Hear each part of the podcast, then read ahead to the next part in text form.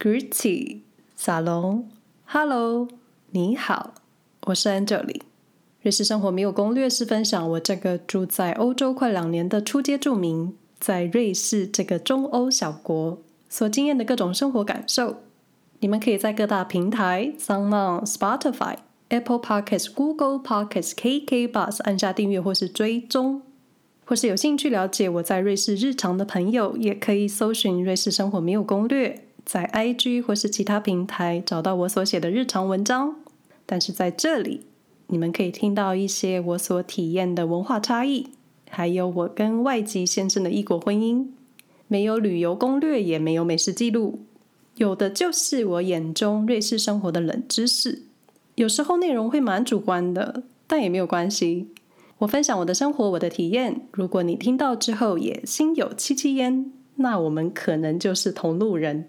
希望各位都有自己的想法。若你有不一样的意见，欢迎到脸书、Instagram 找到我，私讯给我都没有问题。但是如果我在客观的事实陈述有误，非常欢迎到脸书或是 IG 私讯纠正我。我会非常感激。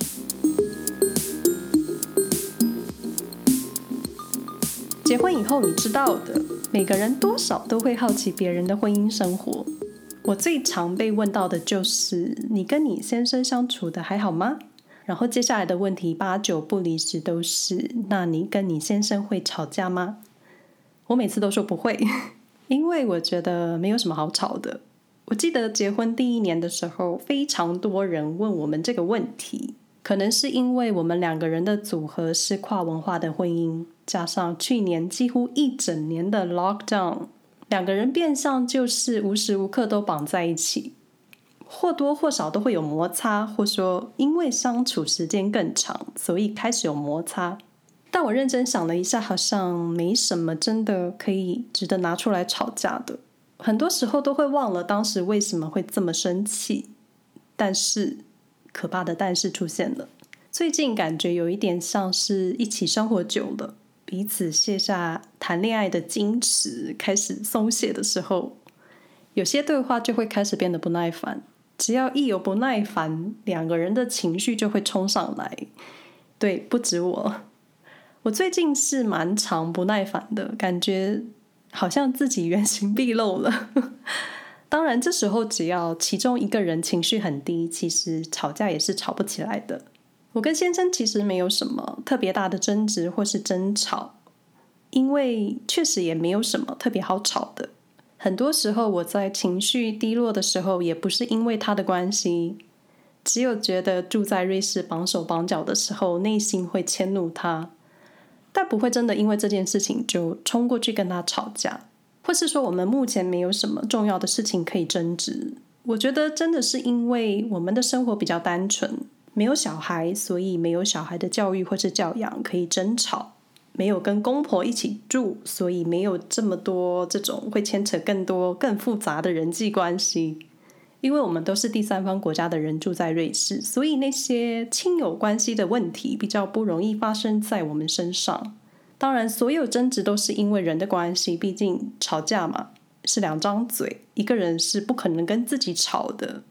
那我算是一个非常懒惰的人，好像讲了很多次，到底是有多懒？就每次都觉得吵架好伤精神，你要花很大的力气去讲，可能还要很激动，加上。现在还要说英语，所以跟先生吵架这件事情是很累的一件事。我尽量不做，我就是那种能坐就不站，能躺就不坐，能不吵架就冷处理或是先忽略的那一种人。因为吵架这件事情很伤感情，除非你笃定吵架这件事真的可以修复你们的关系，或是两个人吵完之后真的可以在吵架的过程中找到解决办法，否则不要太轻易。把吵架这个王牌拿出来，这方面我可能比较务实，因为吵架能解决问题的话，那天天吵就好了。但就是因为吵架无法解决问题，而且伤身又伤心，所以我倾向冷处理。加上我的反应很慢，一般在我先生说完话的时候，我需要停顿一下，在脑中把英文翻译成中文，然后用我的理解能力去想，他到底说这话是什么意思。然后想通之后，他可能开始别的话题了。所以可能有时候他心有不悦，我也是察觉不到。这时候他应该都会想，我到底我在慌什么神？但我先生他本身就是情绪很好的人，所以我能说他比我的个性还好，而且他的爱很大，可以给很多人。我的爱比较小，只想给我喜欢的人，所以基本我们两个人都不喜欢争执，加上我们两个都蛮害怕音频很高或是很大声的声音。不过这样子的生活，在去年整天关在家的时候，确实也有几次发生彼此情绪不太舒服的情况，但都是很小的事情。因为现在要我想的话，我也想不起来。比较多的时候，像是我在讲英文的时候会忘了时态，或是英文复数单字少说了 s，然后我先生就很喜欢立刻纠正。如果当下我心情好，我就不会在意。如果当时我很累，或是在讨论的话题是很严肃的时候，他又打断我的情绪，纠正我的英文文法，我就会很不爽。但不开心一下就过了，好像没有真的必要动怒。如果硬要想一个经常会有小争执的事情，还真的就是一些文化差异还有观念吧。像很多时候外籍先生不会懂我们亚洲人心心念念家乡味的感觉。伤心也想吃一顿，开心也想吃一顿，跟朋友见面就是吃一顿。这种聚会的主要活动是吃。瑞士人喜欢，或是欧洲人喜欢相约登山，或是相约运动。不然真的就是我不喜欢动。所以很多时候因为彼此聚会的性质差异，有一点不开心。而且我不是这么喜欢分享各种生活细节的人。我所谓的细节，是你今天做了什么事，这种很琐碎的事情。我是可以整天都不需要开口说话，就是不让声带震动的那一种真正的说话。但是录 podcast 是另外一回事啦。我其实不是一个会一直叽叽呱呱说不停的人，以前好像是，但现在不是了。就我先生都会问说：“你今天上课上什么？今天的课怎么样？”这种我觉得其实就那样啊，没有什么好特别的事情。但是你不能这样子回答他。因为他会觉得我我在关心你，你却觉得没什么，而且上课不可能什么事都没发生。然后你我说我啦，就硬要挤出一些内容，但其实就是我没有办法什么事情都拿出来说，而且我不是这么喜欢分享自己很私密的事情。有些事情真的太琐碎，我也不想知道。但他就不一样，因为每次听到他在开会、开始电话会议的时候，都会问对方过得怎么样。或是对方所在地的天气怎么样，去哪旅行啦？这种先关心别人，然后切入工作主题，我就会觉得你们干嘛不直接开会？时间很宝贵的。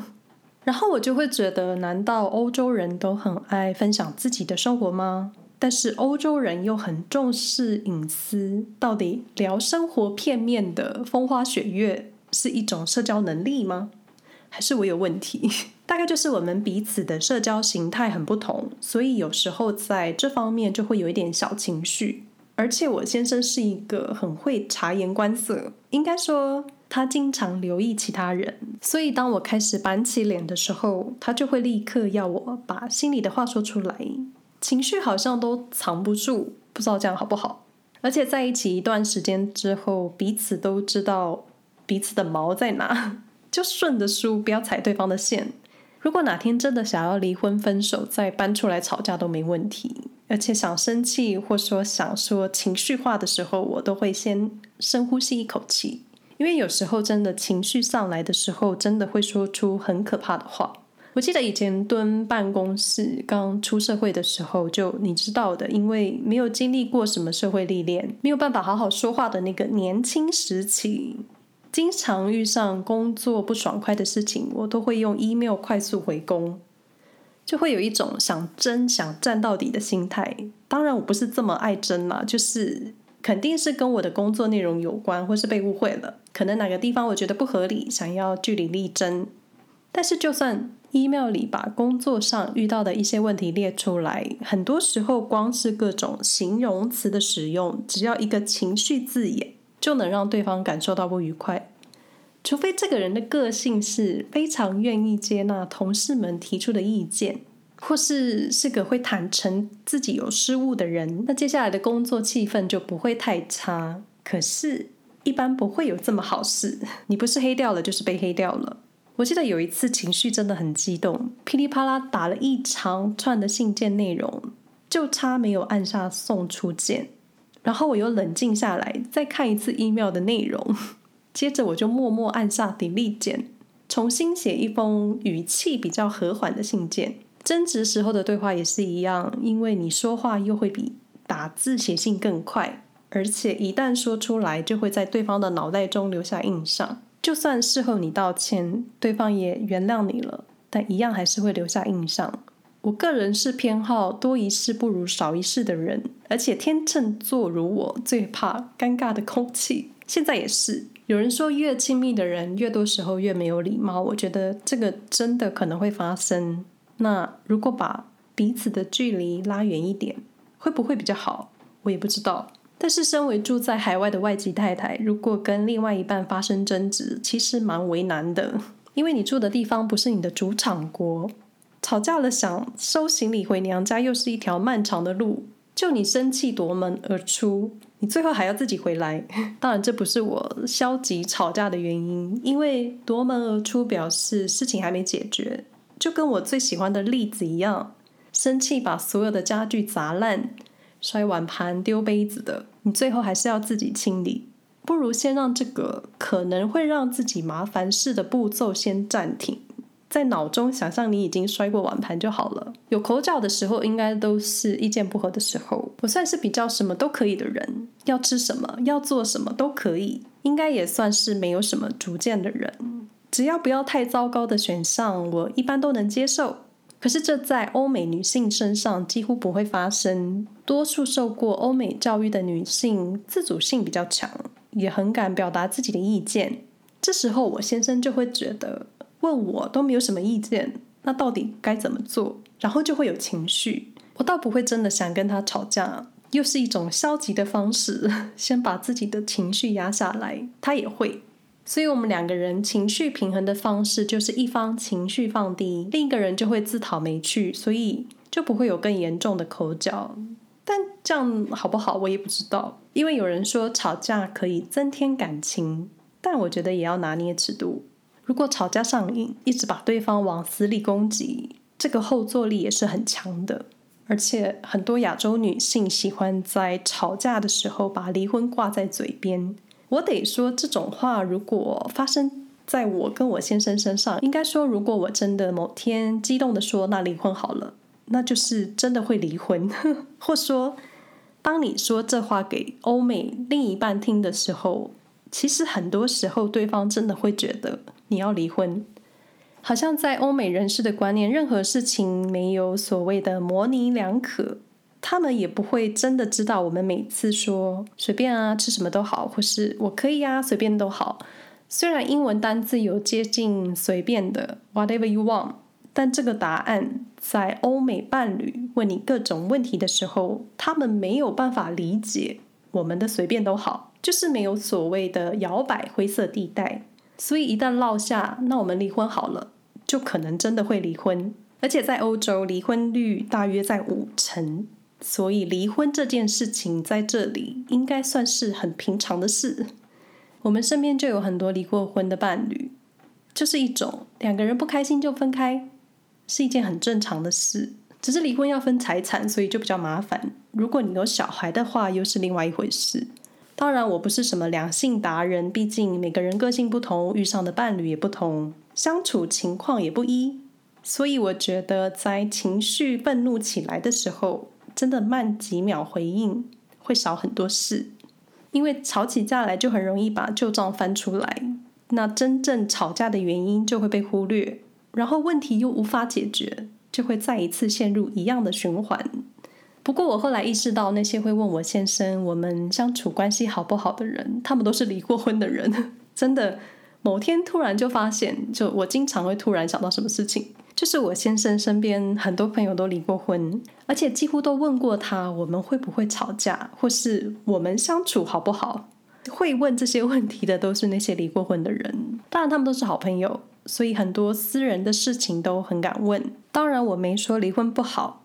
我这个人算是比较理性吧。如果真的经过认真思考，发现你受不了另一半，在你能够经济独立以及身心灵能够独立的情况下，就一个人孤独的生活会比两个人痛苦还好。就离婚其实也没什么关系。以上内容不代表任何外配的立场，基本上我不想代表任何人，我就代表我自己。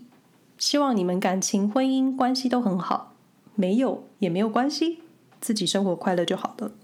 那我们下回再说喽，拜拜。